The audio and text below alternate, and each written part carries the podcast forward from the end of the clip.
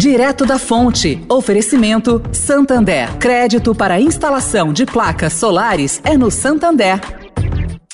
O Santander acredita num mundo mais sustentável.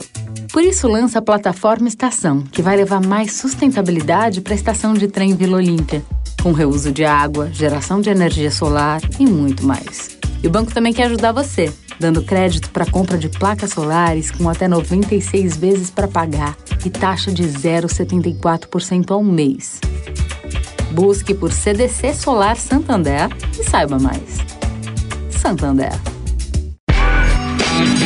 Direto da Fonte, com Sônia Rassi.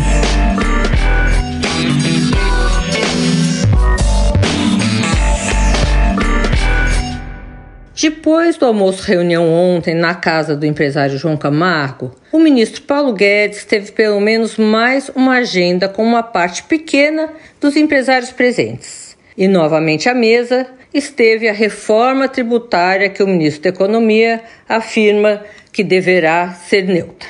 Bom, a conversa girou em torno das alíquotas que serão pagas no caso de dividendos no Brasil.